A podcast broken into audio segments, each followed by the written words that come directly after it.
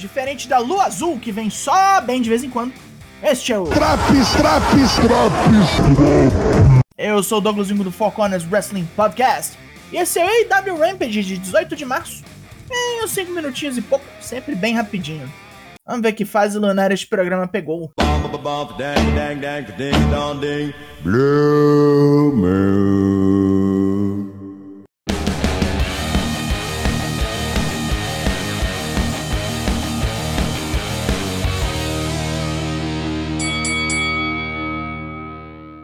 Estamos em San Antonio, no Texas, e sem entrada pra ninguém é no ringue direto. Luta 1. Darby Allin vs The Butcher. Darby pega uma pedreira hoje, uma muralha viva na forma do açougueiro guitarreiro, que trucida o jovem gótico sem dó. Darby é obrigado a levar a luta pra fora do ringue, fazendo Butcher bater nas escadas e aplicando um Cold Red no Coisa Grande.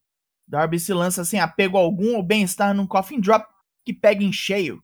Ele só volta pro ringue e espera a contagem de 10. Andrade El Ídolo e seus contratados descem pro ringue, e dessa vez não tem ninguém para deter o avanço capitalista. Jeff e Matt Hardy demoram para aparecer e salvar seus estranhos aliados, mas chegam com uma proposição: uma 8-man tornado tag entre Darby, Sting e os Hardys contra Butcher, Blade e a Private Party no próximo Dynamite. Só imagina a putaria.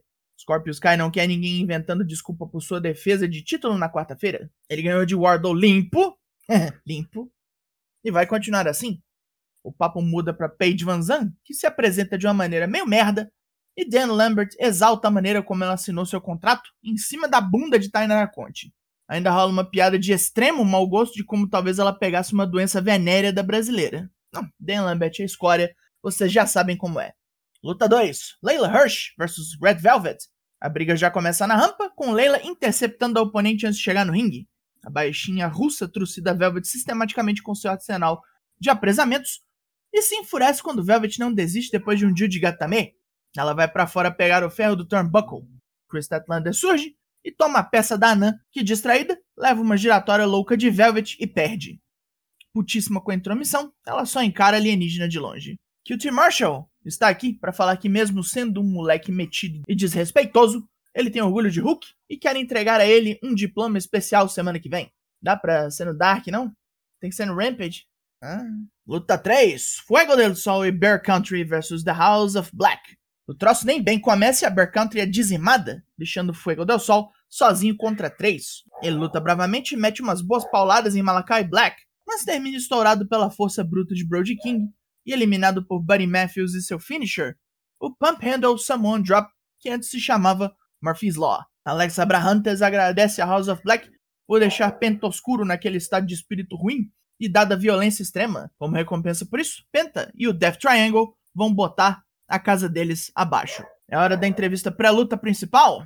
Max Caster e Anthony Bowens vão jeito de Keith Lee falar e prometem que ele não vai sair da arena andando hoje. Keith Lee não entende toda essa raiva, já que ele é até fã da dupla, mas pede que os dois entendam que eles são apenas plataformas. Keith vai pisar nos dois com bastante força para prosseguir e vai doer. Main Event Luta 4: Keith Lee vs Max Caster. Caster é sobrepujado pela força agressiva de Keith e precisa de jogo sujo da ajuda do parceiro Anthony Bowens para igualar as coisas. Keith sofre bastante com essa porcariada, mas eventualmente massacra Caster com Big Bang Catastrophe. Como prometeram, Will Hobbs e Ricky Starks atacam Keith e com a ajuda de Caster e Bowens derrubam o monstro. Swerve vem correndo com uma cadeira de ferro para salvar Keith Lee e o fim do programa vem com esta nova aliança. Pontos positivos.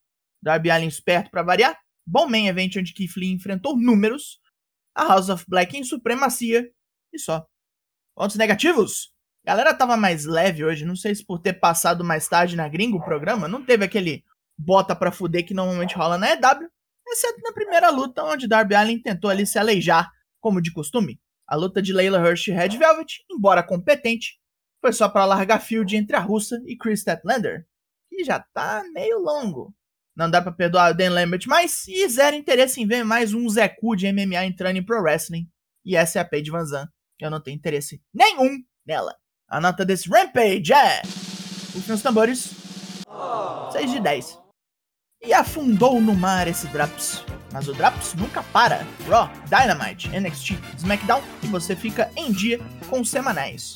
Eu sou o Douglas Jung, nós somos o Four Corners Wrestling Podcast e eu volto na semana que vem. Logo mais tem mais e até!